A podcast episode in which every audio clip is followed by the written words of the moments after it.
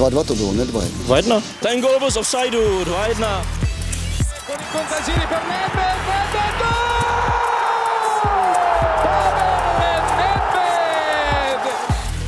Se nebavím o tom, že to byl fotbal nahoru a dolů. Proč mi dáváte takové otázky?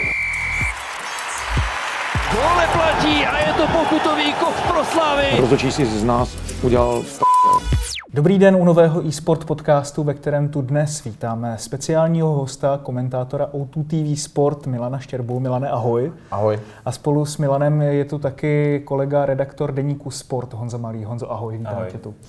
Máme za sebou hodně divoký víkend, plný kontroverzních výkonů rozočích napříč celým českým fotbalem. Jihlava se tvrdě ohradila vůči tomu, co v zápase na půdě Vyšehradu předvedl sudí Petr Hocek. V Olomouci hráči naráželi na artikulaci rozočího Jiřího Houtka. K tomu se ještě později dostaneme v telefonátu s redaktorem Michalem Kvasnicou a všemu nasadil korunu zápas Teplice Spartou, ve kterém sudí neodpískali domácím sklářům dvě penalty po diskutabilních zákrocích Martina Frýdka a Adama Hloška. Na Navíc ještě Severočeši poukazovali na faul Martina Frýdka na golmana Tomáše Grigara.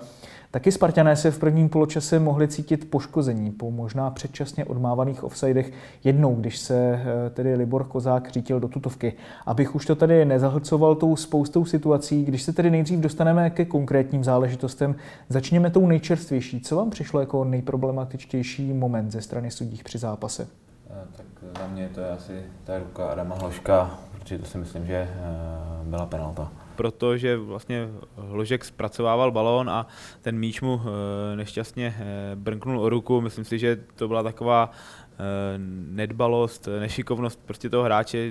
Hráč je za svoji ruku zodpovědný, takže, takže proto si myslím, že jsem měl kopat pokutový kop. Já v tom vidím zásadní problém v tom, že vlastně u nás už je ten, nebo u nás, obecně je ten, eh, to posuzování zákroků jiné, pokud eh, se ten zákrok stane v 50. minutě, v 90. minutě a pokud se stane třeba na půlce nebo, na, nebo v pokutovém území. Já si myslím, kdyby třeba eh, k té ruce došlo někde u středové čáry, tak ta ruka bude odpískána, rozhraje se a pokračuje se dál takhle nebylo odpískáno, pokračovalo se a prostě bude se zase o tom spekulovat ale samozřejmě to nebyl jediný moment eh, toho zápasu. My jsme se koukali několikrát i na ten uh, Frýdkův zákrok, to přidržení za dres. V takovýchhle situacích většinou ti rozočí, pokud je to takhle viditelné, tak to písknou jediné, co, co by šlo brát jako polehčující okolnost, vlastně v té situaci, kdy už Frýdek vlastně prohrál ten souboj, byl tam pozdě, tak je fakt, že to přidržení bylo jenom krátké ale je otázka zase, co je dlouhé, co je krátké hmm. přidržení. Prostě to bychom se tady mohli bavit eh, hrozně dlouhou dobu. Eh, na druhé straně potom samozřejmě ten eh, spartianský gól, zase mu předcházel zákrok nebo souboj Frýdka s golmanem, teď...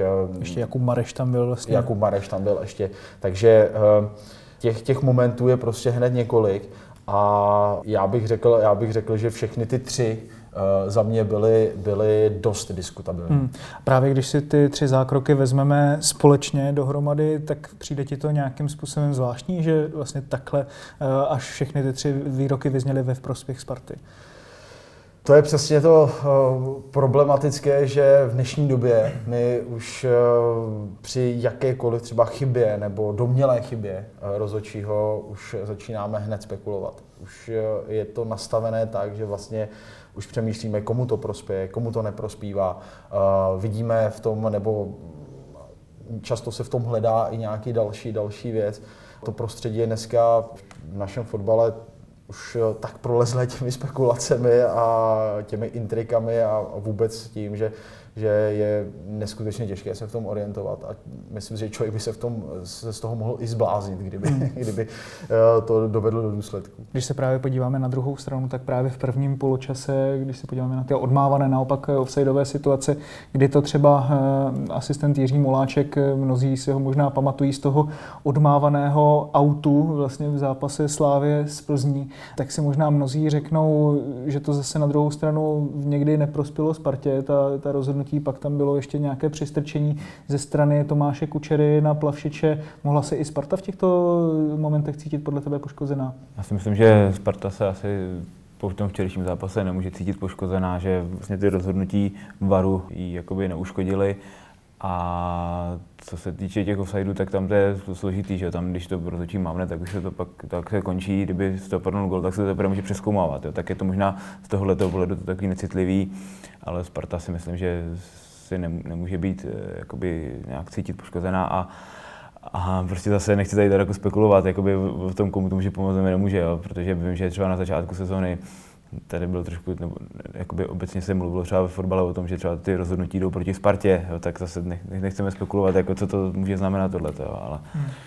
V zásadě, v zásadě, když bychom to vzali z toho fotbalového hlediska, ten zápas Teplice Sparta. Sparta měla obrovské šance. Mohla ten zápas zavřít, mohla ho vyhrát, pohlídat si to v závěru dostane gol v poslední minutě, eh, zase je to na jedna jedna, velká nervozita, probírá se každý zákrok. První inkasovaný gol, kdyby tam šel brankář Teplic eh, třeba kolenem napřed, tak eh, si to pohlídá. Myslím si, že i golman to trošku podcenil. Myslel si, že, že ten míč prostě stáhne, nečekal, že tam dojde k nějakému kontaktu. Zase měl by míč nebo by ho dokázal vyrazit a zase by bylo o jednu spornou situaci mý. Takže já se na to raději dívám tímhle pohledem, aby jsme potom nemuseli prostě pořád rozebírat eh, eh, verdikty rozhodčí. K tomu samotnému zápasu se právě ještě za chvíli dostaneme. Teď ale ještě těm výkonům rozhodčích, protože ty se řešili napříč celým tím českým fotbalem. Když to tedy schrneme, jenom ten rozhodčí výkon v Teplicích, obhájí si ho podle tebe sudí eh, Jan Machálek i videoasistent Petr Ardeleánu? Já si myslím, že obhájí, protože jak jsem tady naznačoval, ta pravidla, nebo ten výklad těch pravidel je tak jakoby nejednoznačný, že si to, jako ta situace dá narubovat vlastně jako ať, ať je to dobře nebo špatně. A takže prostě pokud uh, budou chtít, když se řeknu, tak, tak si to obhájí. Hmm. Když se ale podíváme právě ještě na ty další zápasy v Olomouci, na Vyšehradě, považuješ to dění vlastně celkově v uplynulém víkendu za skandální, Milane? Skandální, to je na mě trošku ostré slovo. Upřímně musel bych vidět eh, zápas eh, Vyšehradů, ten jsem, ten jsem neviděl. Otázka je samozřejmě i to dění v Olomouci. Jen mám pocit, že se to nějakým způsobem seběhlo, a, ale je to to, o čem jsem už mluvil. Jo? Že dneska uh, pořád vlastně, jakmile nastane jedna situace nebo se to sejde takhle, tak se rozvíří ta debata. Je to dáno prostě tím, že české prostředí nemá prostě v ten fotbal nebo v to vedení Eh, důvěru. A to je ten základní problém, hmm. že eh, potom, potom se v jaké věci prostě hledají nějaké souvislosti a nějaké další věci. Někdy ta chyba může přijít naprosto nepromyšleně, eh, někdy to naopak promyšlené může být, ale problém je v tom, že prostě fotbalová veřejnost nemá důvěru hmm. v to vedení a v ty principy, které jsou nastavené. To je ten základní problém. To je právě další věc, na kterou jsem se chtěl zeptat, protože v Anglii teď taky řeší po víkendu v Premier League dosti mizerný víkend pro video rozočí, kdy tam vlastně nastaly možná ještě větší chyby, než eh, které často vidíme v českém fotbale, ale z drtivé většiny to není přisuzováno nějaké jakési tendenčnosti. Teď už se ale u nás víc než samotné výkony hráčů na trávnicích eh, řeší sudí. Když to trochu otočím, pánové, nemáte pocit, že to nějak třeba nadměrně zahlcuje debatu o podstatných věcech a pak se to i přelévá do těch kabin, že i trenéři, hráči už se potom tím pádem tolik třeba nesoustředí na to, na co mají a řeší se spíš třeba jako křivdy, intriky a tak podobně.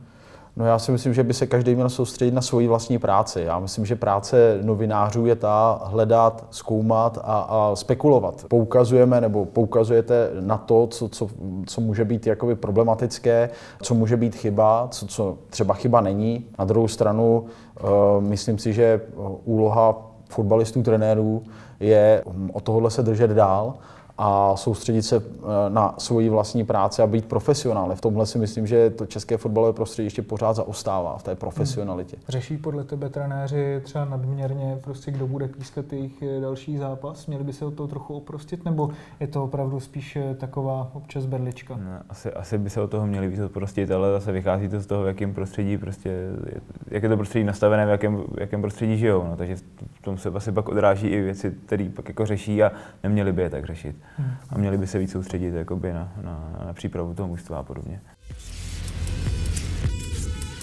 Teď už na telefonu vítám kolegu redaktora deníku Sport a specialistu na Severní Moravu a Slesko Michala Kvasnicu. Ahoj Michale. Ahoj Martine, zdravím vás. Tak eh, my jsme oba dva sledovali výkon rozočího Jiřího Houtka. Já jsem ale neměl možnost na Andrově stadionu být a musel jsem se spolehnout jenom na dostupné záběry eh, televizní, které třeba ani v Lesčems nemusely být tak průkazné.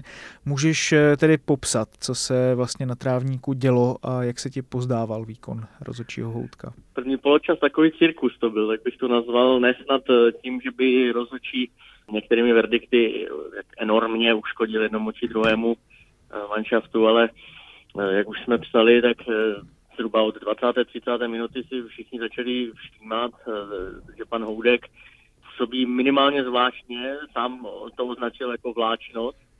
Jeho koordinace, reakce, gestikulace nebyla úplně standardní, řekněme, a celkem logicky, aniž bych zatím hledal nějakou českou nátoru, která si ze všeho dělá srandu, tak vyvstala otázka, jestli vůbec je pan Houdek ve stavu, nebo jestli není v podnapilém stavu, tak, což samozřejmě my nevíme, ale první poločas, teda musím říct, na obě strany působil velmi zvláštně. Znovu opakuju, jeho, co se týče výkonu, tak eh, úplně nemůžeme být negativní, protože ne, toto pro něj zápas celkem snadno ří, ří, řízený, nebyl tam žádné situace, které by musel řešit například eh, červené karty, eh, nějaké penalty a podobně, ale jestli se mě ptáš na dojem z pana Houska, tak minimálně teda v tom prvním poločase jsem byl velmi z něho rozpačitý a nejenom hmm. já. To je právě to, že, že ty jsi ho viděl i v těch momentech, kdy třeba ho kamera nezabírala, jo, protože tam jde právě o to, že když se hra tedy přelévá ze strany na stranu, tak on relativně nějaké věci doběhl, on ani rozočí mm-hmm. často nemusí nějakým způsobem sprintovat, ale když už se do toho pohybu dostal, tak to mm-hmm. bylo vlastně docela v pohodě, ale spíš asi šlo o ty chvíle, kdy třeba postával okolo středové čáry a přesně nedržel tak. úplně jako rovnováhu těla. Nebo no, tak přesně něco. tak, když to jako trochu nadnesu, tak ono to chvíle mi vypadalo jak uh, zápas okresního přeboru, kdy rozhodčí má akční rádius z 10x10 metrů na polovině, přesně v puntíku a od té, z toho místa to řídí, což vlastně v Lize ne, nepůsobí, že úplně nějak profesionálně, když si vzpomeneme nebo mrkneme na ostatní sudí, kteří prostě mají sprinty tam a zpátky a pohybují se po celé té délce a šířce, tak tohle, byl, tohle strašně bylo do očí. A jak říkáš ty, kamera určitě nezabrala všechno a zhruba od té 20. minuty se opravdu každý, ale každý na té tribuně na něj zaměřil a takové ty gesta, ty, ty, ty vláčnější gesta, když měl ukázat pravou rukou pokyn, pokračujte ve hře, tak eh, já teď to ne, přes telefon samozřejmě nejde takhle vysvětlit, ale takový mávnutí zvláštní jako kouzelným proutkem, jo, nebo eh, když měl rychle změnit směr, tak eh, taková zvláštní koordinace až nefotbalová, že ta třeba první noha, že ho známe všichni z fotbalu, z tréninku, první tři kroky musíš udělat malý a pak to postupně natahovat, klasická atletická abeceda a tady to bylo přesně naopak, bylo to fakt jako zvláštní. Když se ale podíváme na ty samotné verdikty, tak když jsem to teda posuzoval podle nich, tak eh, jakkoliv často rozhodoval s určitou prodlevou, tak byl vlastně celkem přesný. Měl jsi z toho ten samý dojem, nebo byli olomoučtí míst místy právem dost jako rozezlení, když například eh, Michal Vepřek, eh, Vít Beneš i vlastně mm-hmm. trenér Radoslav Látal potom dostal žlutou kartu za protesty. Přesně, jak říkáš ty, na druhou stranu ono eh, těch pár vteřin, ta, mhm. ta emoce u hráče, u trenéra vyletí a ono se to pak horko těžko za tím nakonec tím správným verdiktem jakoby vrací do toho normálu, takže já se nedivím, že ty emoce byly zbytečné a i tohle je podle mě chyba rozhodčího, nějaká ta nestálost toho časového nějakého horizontu.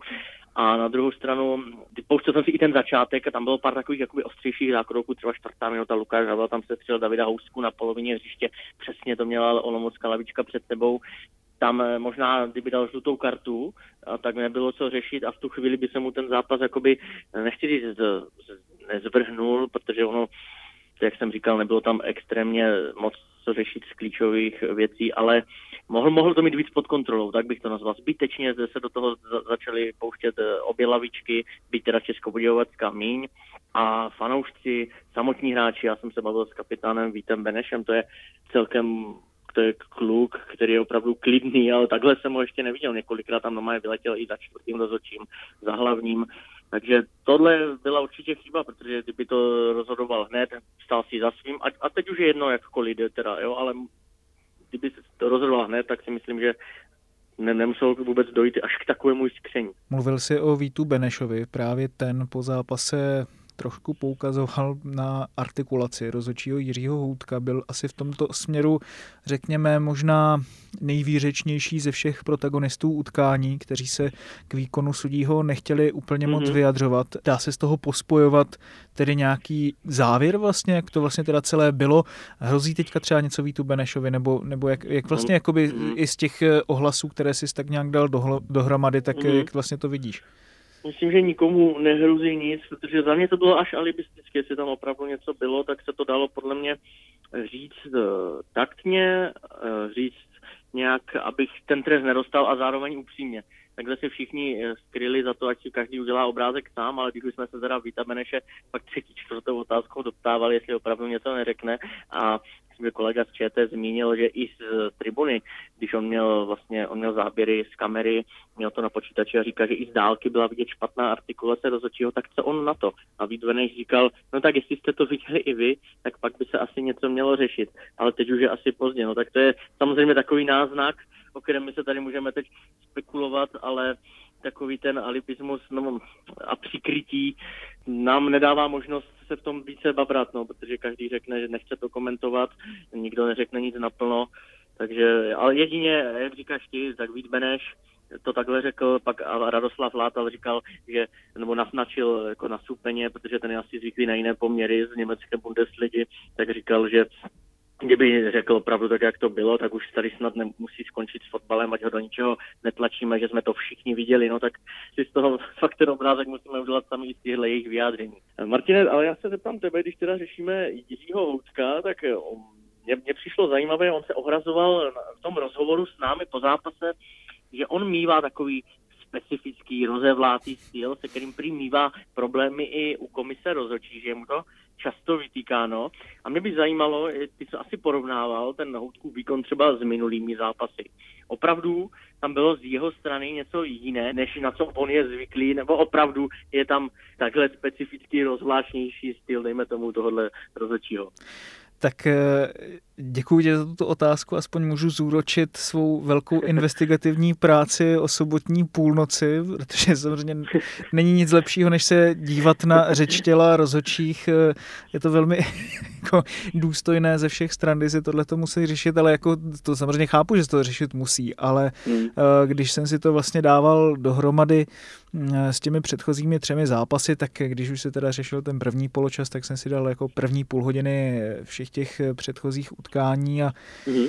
jako ano, musí se říct, že ten jeho styl je takový jako řekněme úsporný z hlediska běhu nebo z hlediska těch gest. Na jednu stranu by se jo, mohlo říct jako, že je to kliďas, na druhou stranu mm-hmm. zase někdo by mohl říct, jestli ta náhodou není tak, že vlastně všechny ty zápasy řídí až moc eh, nějakým způsobem, který mhm. by, který by nemusel být úplně ideální, jo, to je prostě taková věc vlastně, co si z toho potom člověk, člověk může vzít. Ano, byly tam určité momenty, kdy jsem si říkal, fajn, tak eh, spíš mě to jako napovědělo to, že mm-hmm celkově ten jeho výkon, kdybych ho viděl jenom na základě vlastně těch eh, televizních kamer a neměli jsme třeba například v redakci někoho, kdo může být na Olomouckém Andrově stadionu, což samozřejmě je skvělé, že máme mm. krajánky, tak bych si třeba osobně ani nic nějak nemístného o jeho výkonu až tolik třeba nepomyslel.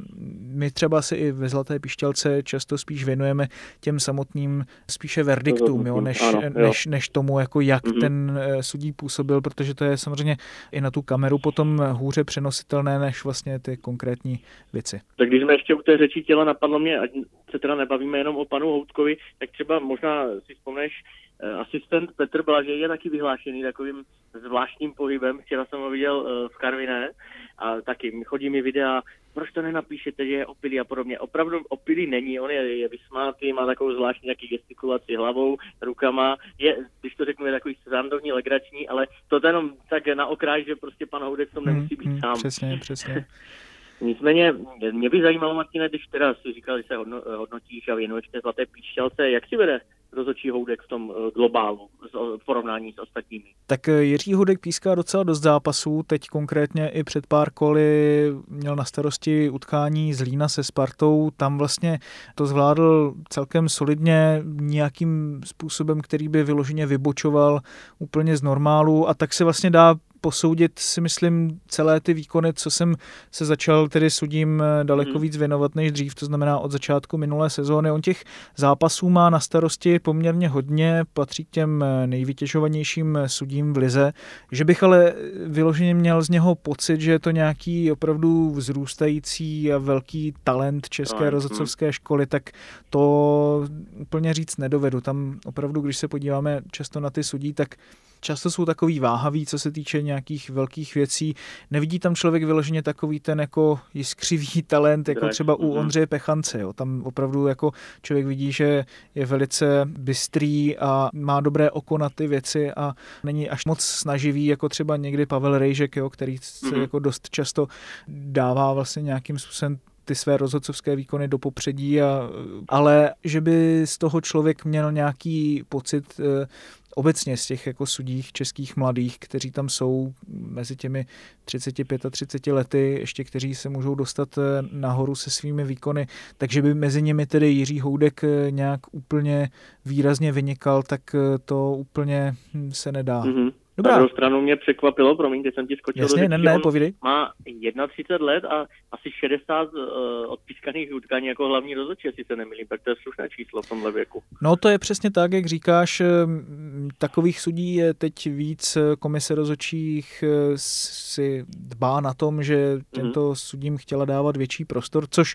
v praxi se tak až úplně neuvěřitelným způsobem, že by se omlazovala teda ta mm-hmm. rozhodcovská stáj, když to tak řeknu, jako se neděje. Na druhou stranu je to tohleto samozřejmě velice těžký úkol, když se obecně podíváme e, na to, že těch rozhodčích obecně v českém fotbale je čím dál méně, což se není co divit. E, samozřejmě ta, ta práce je velmi nevděčná a obecně vlastně základna se stenčuje, tak je to pro, by to bylo pro každou komisi jako těžké v tomhle tom směru. Ale těch sudích jako je, tak třeba teď i Jan Machálek, jo, jenže mm-hmm. prostě viděli jsme vlastně ten výkon, jaký podal v Teplicích. Oni většinou, když ti sudí potom se dostanou k těm větším zápasům, kdy mají tedy pískat Spartu, Slávy, Plzeň, tak že by to bylo z jejich strany úplně nějak výrazně přesvědčivé. S tímhle s tím zatím má teda problémy i Ondřej Pechanec. Když píská vlastně ty menší zápasy, tak je v nich velmi precizní, ale teď ze začátku sezóny se úplně nepotkal, podle mě teda s úplně nejlepší formou, je to vidět vlastně i na tom známkování, které mu ve Zlaté píšťalce dáváme.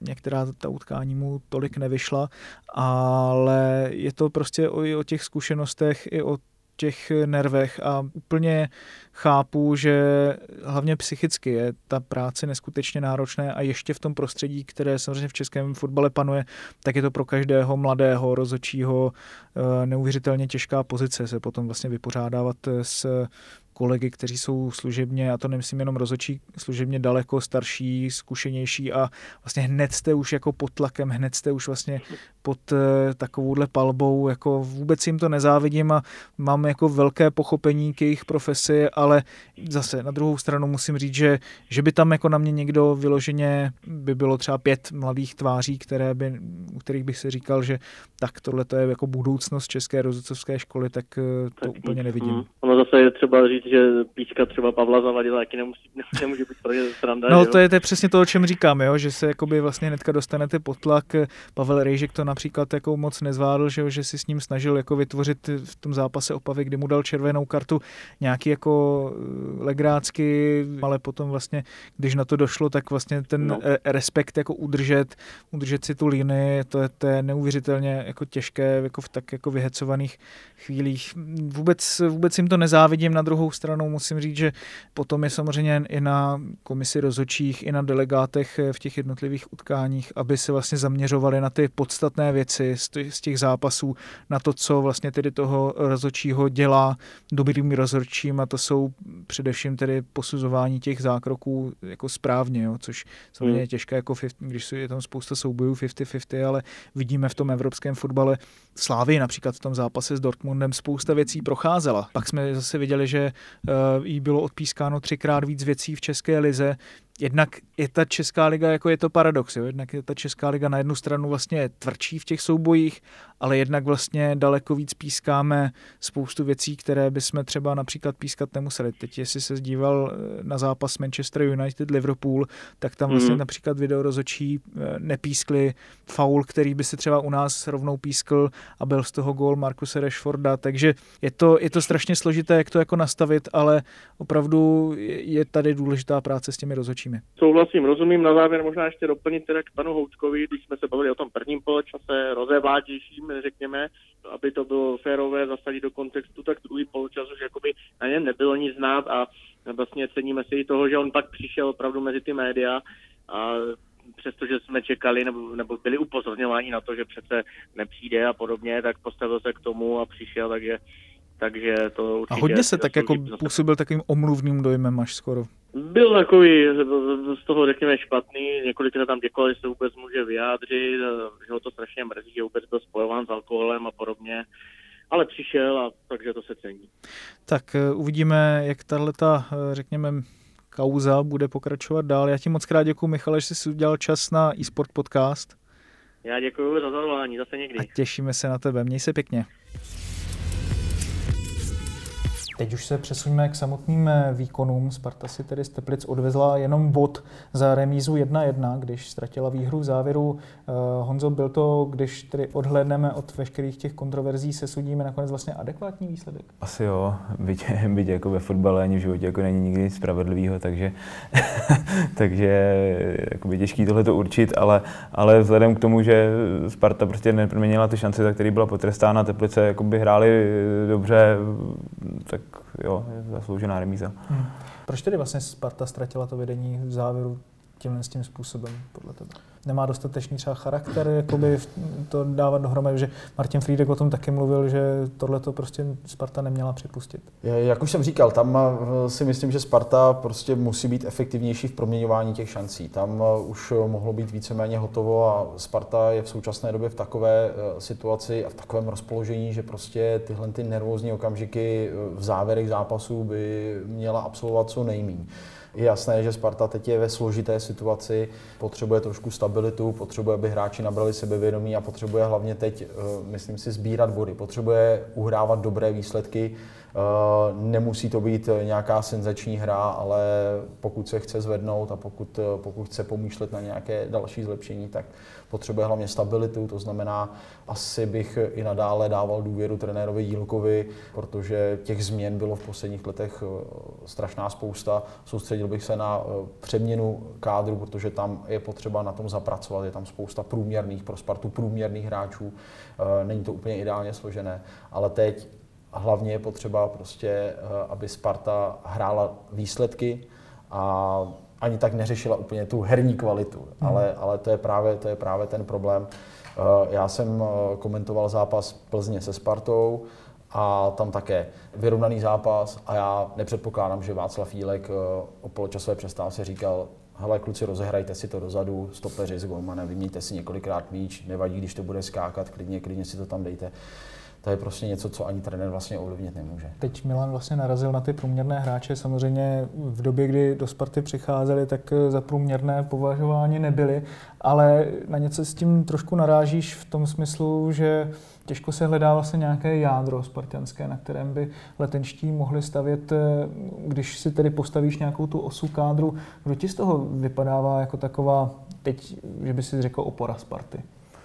Opera, tak hodně se mluví, hodně se mluví, že v tomto směru je jako opera Kanga, nevím. Ale tam je to s tou smlouvou taky tam je, trošku... jednak, jednak smlouva, jednak eh, včera, nevím, měl tam prostě třeba několik jako ty přihrávky nebo tu rozehrávku má jako fantastickou, ale když prostě vidím třeba, jak vede útok a může tam nahrát jako spoluhráči do šance a on prostě vystřelí nesmyslně ze 30 metrů, tak nevím, jestli to je ten pravý lídr. Adam Hložek možná, ale zase je mu 17 let, tak jako tahle ta úloha jako být lídr ve Spartě, tak to je na něj ještě asi moc teď momentálně. No, a ty ostatní, nevím, stopeři se pořád mění. Michal Sáček eh, prostě na pravém beku, nevím, no. Hmm. Ne, jako v útoku, v útočnici se, útočnici se mění, že jo, Kozák nebo Tetek, taky to prostě ani jeden z nich není prostě lídr. Takže těžko říct, jako pokud se Sparta jako může opřít. No. Ten zásadní problém já vidím v tom, že když to porovnáme třeba se Sláví, Slávě přišla v létě o stoperskou dvojici. Postavila vlastně novou, všichni jsme tak jako spekulovali, jestli to bude stačit, jestli to nebude stačit. Nakonec se ukazuje, že to stačí. A to oproti tomu, tu českou úroveň. Přesně tak.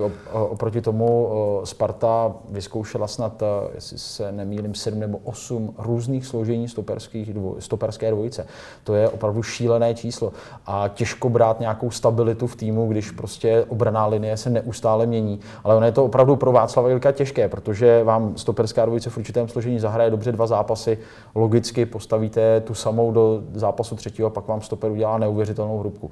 Podržíte, podržíte ho jeden zápas, řeknete si, jo, nebudu, nebudu ho schazovat psychicky, podržíte ho, on udělá další chybu tím pádem to padá na vás, každý řekne, no jo, Jílek ho tam nechal, protože uh, navzdory tomu, že udělal chybu, tak to zase změníte. Ale to je prostě ten základ. Musí to všechno začít od, od té obrany, která musí být prostě jistá, hmm. stabilní. Ta stoperská dvojice Sparty to už je opravdu jako hodně ohraný evergreen. Na druhou stranu teď už vlastně po čtvrté řadě, jestli se nemýlím, dostal šanci v základní sestavě David Liška. Eh, do něho byly před sezónou vkládány velké naděje. Myslíš si, že oprávněně na základě těch vlastně čtyř výkonů teďka? Hmm. Když si, když si vezmu třeba ten včerejší zápas v těch Teplicích, tak tam si myslím, že to zvládli oba dva stopeři jako velmi slušně. Měli... Když tam teda se Michka jednou vyběhl no, to sice jo, ale jinak jako by celkově, protože měli těžkou úlohu v tom smyslu, že vlastně oba ty útočníci z Teplic jsou takový korvaví, jak, jak Mareš, tak Řezníček, takže jako by tu, tu práci s nimi měli jako poměrně značnou a myslím, že s tím se popasovali dobře, takže jako Liškovi určitě potenciál je v tomhle směru bylo třeba dobře, že trenér Jílek ho podržel po tom zápase v Plzni, že po té jako šílené chybě, kterou tam předved. Takže potenciálně mě a snad se vyhraje. Když bych to měl trochu právě obrátit, tak eh, dá se poukázat na to, že Sparta i trochu zlepšila tu defenzivu, když teďka vlastně v posledních třech zápasech inkasovala jenom dva góly. Určitě ano, určitě to je pravda. Ehm, zároveň se musíme podívat na to, jaké soupeře měla to je další věc. Tak byla tam i Plzeň vlastně. No, je to tak. Vlastně ten zápas s Plzní, to bylo klasicky na remízu. Jo? A pak vám to tahle ta eh, fatální chyba vlastně rozhodne a Plzeň to je tak zkušený tým, který si dokáže tyhle ty rozhodující eh, situace pohlídat, ty mírné výhody. Eh, ale myslím si, že ta stabilita se tam začíná objevovat a je to základ. Je to základ pro to, aby Sparta začala uhrávat výsledky. Eh, když se podíváme ještě na další dva favority, Plzeň si s Baníkem poradila celkem suverénně 3-0. Už i ta předvedená hra byla o něco lepší. Slávia ale měla oproti veškerým předpokladům spoustu problémů s příbramí. Eh, Honzo hrál opravdu tým Romana Nádvorníka tak dobře, nebo byl ten slávistický výkon do nějaké 60. minuty vyloženě vlastně podprůměrný? Já si myslím, že to tak jako obojí.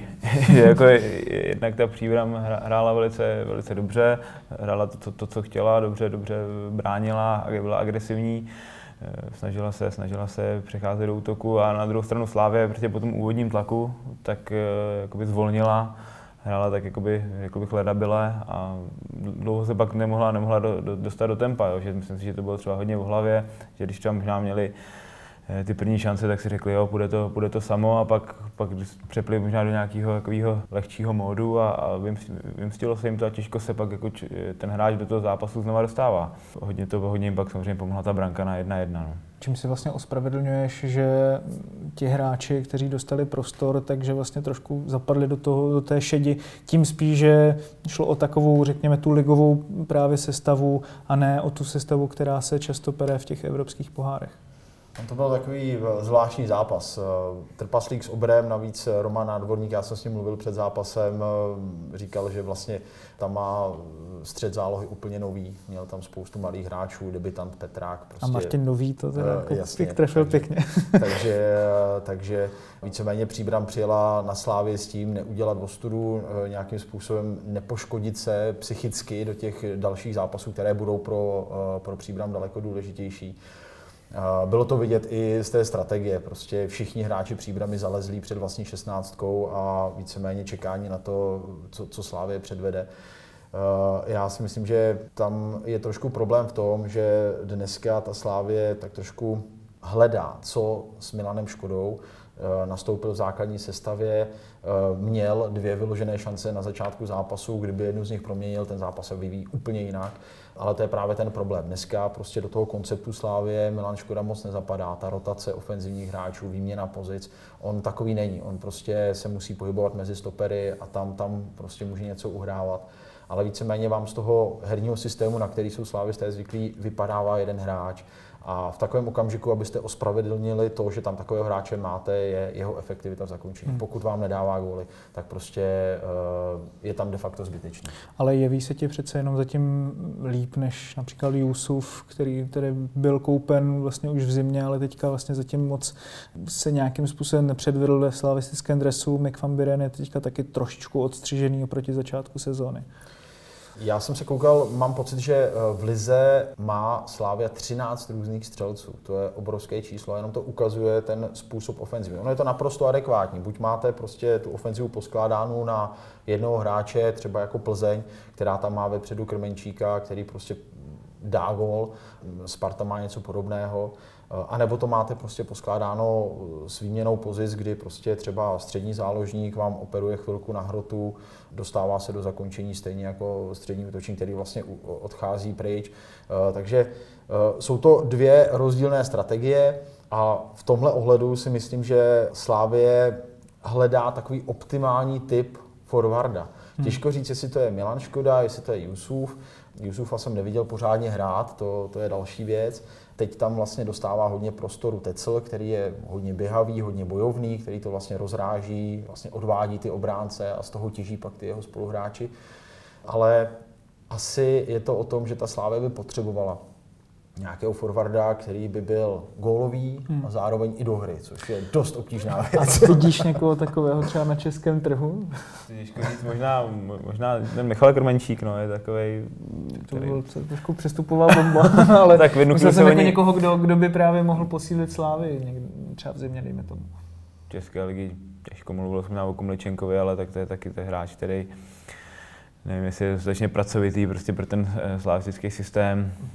Možná Muris Mešanovič a ten ve Slávě byl, odešel z ní, takže nevím, ale teď musím říct, že jsem teda Boleslavi daří. chyba vlastně, jako, že Slávě nechala pustit Murise Mešanoviče, když se podíváme na to jeho výbornou formu v Mladé Boleslavi. Teď z tohohle pohledu, jak teď hraje, tak asi, asi jo, když on je, tak byl takový vždycky jako je zarputilý, mi se, mi se ten jeho styl moc líbí, jak je zarputilý a zároveň, zároveň docela efektivní. Takže z tohohle pohledu možná jo, ale zase ve Slávi prostě byli čtyři další útočníci, takže je to prostě těžký. No. Hmm.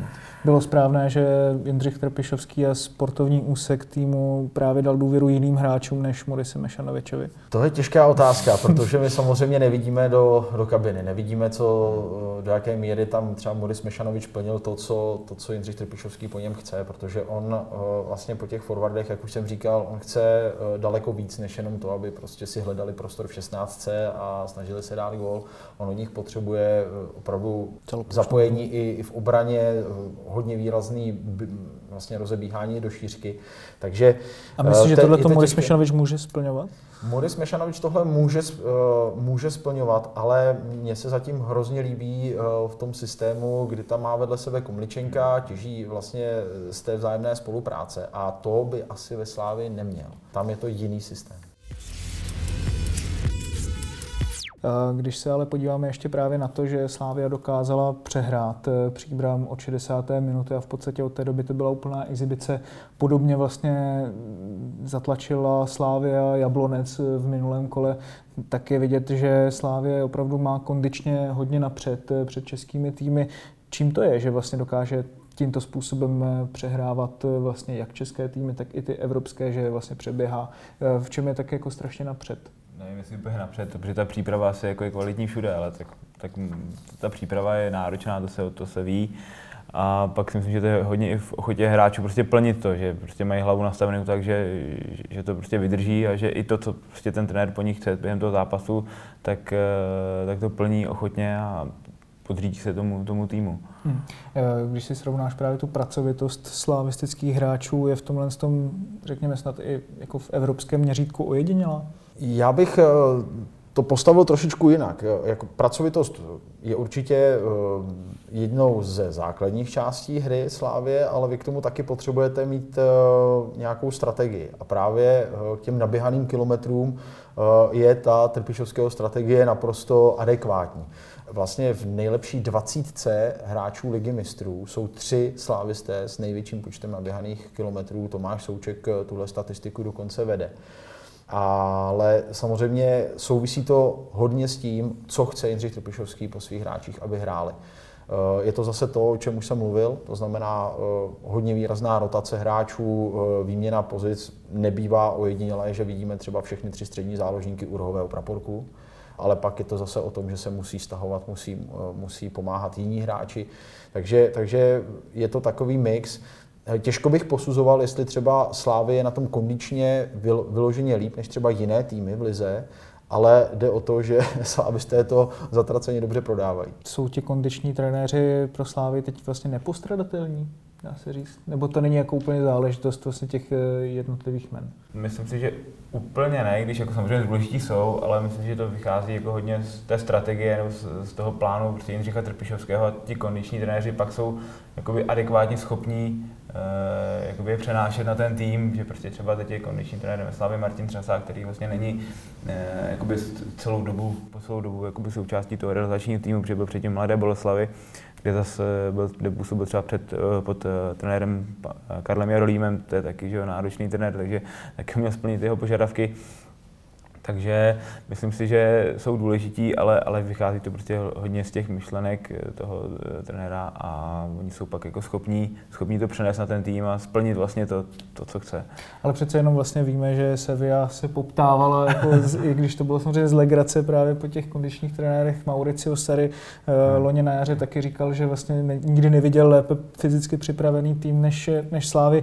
Čím to, že vlastně Slávia dokáže v tomto ohledu tedy opravdu jakoby být výjimečná na té evropské úrovni. U Slávy se sešly dvě velice důležité věci, že uh, Jindřich Trpišovský má jasnou vizi, jasný strategický záměr, má i velkou podporu z hlediska vedení klubu a hráči si uvěřili, že pokud budou plnit to, co jim říká, tak jim to přinese úspěch. To je samozřejmě pro každého trenéra, pro každý tým ideální situace, protože eh, kdyby dneska přišel Jindřich Trpišovský za Milanem Škodou, řekl mu, hele, ty budeš 60 minut běhat okolo rohového praporku a pak dáš gol, tak on to bude dělat. Prostě ty hráči trenérovi věří, protože ví, že se to v minulosti vyplatilo. A tohle je prostě obrovský slavistický bonus. Hmm. A je to jenom vlastně čistě to je jako synergii hráči s trenéry, nebo je to vlastně třeba i o něčem jiném? Protože když se vlastně podíváme na jiné týmy v Evropě, tak tam mají možná ještě rychlostně lépe vybavené hráče, mají obrovské prostředky na to si vlastně celý ten realizační tým vystavět podle svých potřeb. Tak eh, mě vlastně úplně fascinuje, že v tomto ohledu jako Slávě dokáže takovýmto způsobem jako držet krok. Já, kdybych to uh, trošku zobecnil, tak uh, v minulosti český fotbal se prosazoval tím, že jsme měli dobře kondičně připravené hráče a dobře takticky připravené hráče. My jsme nikdy neexcelovali nějakou uh, obzvláštní technikou nebo nějakými skvělými kombinacemi, individuálními akcemi, ale tímhle tím jsme byli schopni prorazit. A teď vlastně Slávie se k tomuhle de facto vrací a s okolností z toho těží vlastně i česká reprezentace. Zase běhavý styl, agresivní napadání, zase na to potřebujete kondici, musíte mít ten základ jakoby v té kondici, ale když tohle to všechno splníte a využijete to, tak to je prostě cesta podle mého názoru nejenom pro Slávy, hmm. ale pro český fotbal celkově. A potom, když tohle to máte, tak když ještě umíte udělat třeba kličku nebo dát gol, tak to už je opravdová paráda. Hmm. Na druhou stranu nehrozí Slávy tak trošku jako vyhoření, jestli ti hráči můžou tuto tempo nejenom teda držet do konce této sezóny, ale vlastně i do těch dalších. Tak tím, jak třeba eh, se ty zápasy rychle eh, střídají nebo rychle přicházejí po sobě, tak oni vlastně během té sezóny tolik netrénují, že tam opravdu stěžení jsou ty přípravy, ať už zimní nebo letní, které jsou teď navíc jako hodně zkrácený a jinak jako během té sezóny se tolik netrénuje, takže mají i čas eh, jakoby zregenerovat, odpočinout se, takže v tomto směru si myslím, že jakoby nějaké vyhoření nemusí, ne, nemusí hrozit nebo ne, nemělo by nastat, jo, protože všichni mají jakoby nejlep, nebo, konkrétně ve Slávii, tak jsou perfektní podmínky na regeneraci, jo, prostě odborníci na, na tyhle ty věci, takže v tomto směru je tam dobře pracováno. Já si myslím, že tam bude zásadní hlavně to, jaký kádr Slávě do příští sezóny bude mít, kolik, kolik hráčů třeba odejde, kolik přijde nových, protože to tam jakoby může vnést zase ten nový hlad po dalším úspěchu, nebo naopak tam může být o to větší sehranost do předpokládaných předkol evropských pohárů. Takže eh, to je, to je podle mě ta nejdůležitější otázka. Hmm. Kdo přijde, kdo zůstane. Možná bych ještě doplnil, že vlastně, eh, aby zůstalo těch hráčích to nastavení, ta, ta chuť a ochota prostě pracovat takhle, jak, jak pracují do teďka. Že v tomto směru třeba jakoby ta se mysl může nějak unavit. Každopádně na to teď Slávě úplně myslet nemusí. Teď čeká naprostý vrchol vlastně posledních možná snad i několika dekád, když se podíváme na to, s kým, eh, s kým se popasuje, a to je eh, klub FC Barcelona. Eh, bude to ale teď prosešívané paradoxně vlastně příznivější konfrontace než třeba s Dortmundem, který je o dost běhavější i vzhledem k tomu, že se vlastně Barceloně venku v Lize mistrů dlouhodobě moc nedaří. Tak mluví se o tom, že vlastně že ta Barcelona ne, není tak atleticky postavená jako třeba Dortmund, takže že ten její styl, nebo teda respektive ten styl Slávě je ten agresivní, hodně běhavý, nemusí, nemusí e, vonět, ale uvidíme prostě až, až na tom hřišti, protože na druhou stranu je to prostě pořád Barcelona jako vynikající fotbalisti a každém postu. Vidíš každopádně ve vzduchu nějaké překvapení? No, že bych ho úplně viděl, to, to, ne, to nelze říct, ale já vlastně pořád čekám na to, kdy se objeví v těch evropských pohárech nějaký strop Slávě, herní, bavím se o herním protože proti Interu jsme mohli mluvit o nějakém překvapení nebo pocení ze strany Interu, e, proti Dortmundu už ne. A v druhé půli slávisté Dortmund přehráli fotbalisté Dortmundu nevěděli, co hrát. Samozřejmě, uh, hrajete se super kvalitou. Pokud bude mít Dortmund dvě šance, dá z toho dva góly. Slavisté musí být v takovýchto zápasech nesmírně efektivní, musí mít i štěstí. Což ale... vlastně měli jako na jaře, když se podíváme na tu efektivitu v zakončování. Přesně tak, ale je to, je to samozřejmě i o, o tom dobrém řešení, je to samozřejmě o schopnostech. Ale tady už se objevujete opravdu v zápasech se super kvalitou. A co se týče toho herní, té herní kvality, tak eh, proti Dortmundu druhý poločas mě hodně překvapil, protože nečekal jsem, že slávisté takhle vyhodí z konceptu Dortmund a že budou takhle dominovat. A teď jsem zvědavý, protože teď to hezky graduje, takže po Interu Dortmund, teď Barcelona a jsem zvědavý, eh, kde se tedy objeví, jestli se tedy objeví ten strop. Eh, samozřejmě Barcelona je zase o kategorii výš, ale jak už jste říkali, je to soupeř, kde vidím jednoho nadstandardního hráče, který si nemusí vůbec dělat hlavu s tím, co eh, Slávě hraje, jestli běhá nebo neběhá, ale jinak ostatní hráči Eh, s tím můžou mít problém. Když se právě podíváme na tohoto lehce nadprůměrného hráče, eh, měl by být slavistický herní plán z hlediska defenzivy založený na tom zastavit Lionela Messiho, na kterém je vlastně Barcelona čím dál víc závislá, anebo na co by se měl vlastně zaměřit podle tebe? No je to takový ošemetný v tomhle tom si myslím, protože když se zaměříte jenom na Messiho, tak říkám, je to furt Barcelona a těch devět dalších hráčů v poli je jako taky hodně šikovných. Takže... Teď se vlastně prosadili takže, takže, takže je to, je to, je to těžké, takže určitě se Messi musí věnovat speciální pozornost, ale nesmí se podcenit ten zbytek, protože, jak říkám, všichni jsou tam kvalitní, všichni dokážou udělat kličku, eh, vykombinovat jako soupeře, takže je to hrozně těžké. Co nejvíc platí na Messiho? Co nejvíc platí na Messiho? No, to je velmi těžká otázka. Ono je velmi těžké ho bránit a nějakým způsobem se na ně připravovat, protože on třeba 60 minut jenom chodí po hřišti, víceméně úplně mimo těžiště hry, odpočívá, pak si počká na ten jeden okamžik, kdy, kdy prostě může středem hřiště, ze strany uh, prostě jít do té obrany a pak je velmi těžké ho zastavit. Tam je asi a je to velmi těžký úkol, to přiznávám, ale asi nejlepší je vůbec, vůbec jakoby tu ofenzívu Barcelony nedostat moc jakoby do hry.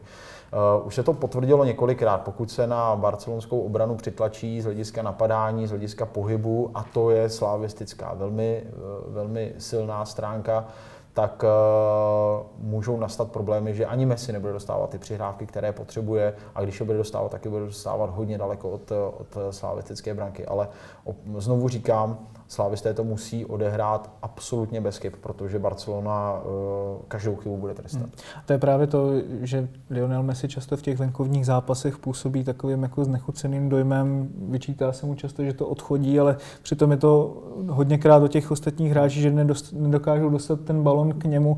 Takže tohle to vidíš vlastně i ty jako recept určitě. Určitě, určitě. A jako i ten jako hrát obecně jako důrazně, agresivně, že třeba si musí to tím letím způsobem může ještě víc otrávit, tak Eh, na druhou stranu, že ta jeho kvalita je neskutečná, jak jsme se bavili, nebo jak se bavili o tom jako bránit, tak ono třeba každý ví, že si to bude třeba házet na tu svou lavačku a pak stejně prostě toho bránce eh, jako ošálí, takže je to, je to hrozně těžký. Pep Guardiola, on jsem říkal, že i když teda jenom chodí a kouká, tak se přesně pořád dívá na ty protihráče a hledá, kdo z nich je tím nejslabším článkem sestavy, tak na koho se zaměří. Já nevím, no asi by měl hodně, hodně eh, zdaleka míjet Davida Hovorku, si myslím. No a to je právě otázka, jestli bude uzdravený. Jestli bude hrát samozřejmě pro Slávy je velmi důležité, jaká bude stoperská dvojice, jestli se David Hovorka dá dohromady, protože samozřejmě Kudelou jsou dobře teď se hraní, navíc si hodně věří, mají velké sebevědomí. Takže to je, to je pro Slávy velice důležité, ale samozřejmě tohle nebude o, o stoperech, bude to o středové řadě, bude to o tom, kdo z Messi mu bude v okamžiku, kdy bude přijímat míč, protože Messi se prostě nesmí eh, dát rozeběhnout s míčem, to je, to je prostě zásadní. Ale u něj to opravdu není o tom, o těch naběhaných kilometrech a nenechme se zmást tím, že třeba nebude za prvních 20 minut vůbec u míče, protože to je jeho typický styl a díky tomu vlastně on je schopen nastoupit prakticky do každého zápasu Barcelony v základní sestavě, protože on si dokáže v tom utkání odpočinout, on k tomu má i prostor a právě si počká na ten správný okamžik a pak je nemilosrdný, je nesmírně efektivní, takže to je, to je obrovský, to může být obrovský problém pro Slávy. Bude tady už uzdravený David Hovorka pro ten zápas? Uvidíme, myslím, že všichni ve Slávě se modlí, aby, aby byl tak uvidíme, uvidíme. Je to no. zásadní pro Slávy, jestli na tom bude záviset úspěch nebo ne? To si myslím, že to úplně jako záviset na tom nebude. Jako, jako závis, úspěch bude záviset na tom, co tady říkal hodně Milan, jako prostě na tom, na tom výkonu, jestli, jestli Slavě bude schopná odehrát bez chyb, bude, bude schopná plnit jako byste prostě tu svoji strategii, to bude jakoby základ, základ toho úspěchu. Samozřejmě, pokud bude David Hovorka, tak, tak to Slávy pomůže, ale jako není to úplně zásadní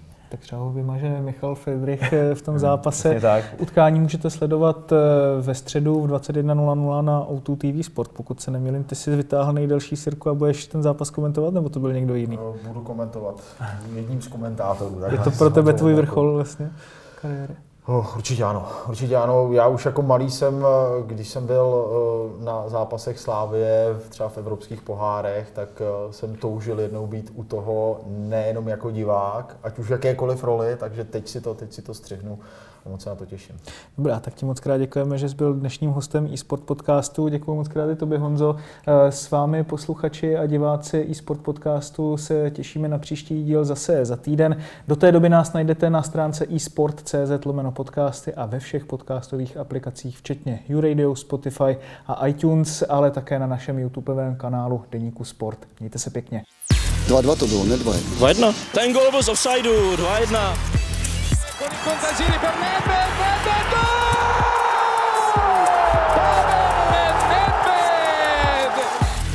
se nebavím o tom, že to byl fotbal nahoru a dolů. Proč mi dáváte takové otázky? Gole platí a je to pokutový kov pro Slavy. Rozhodčí si z nás udělal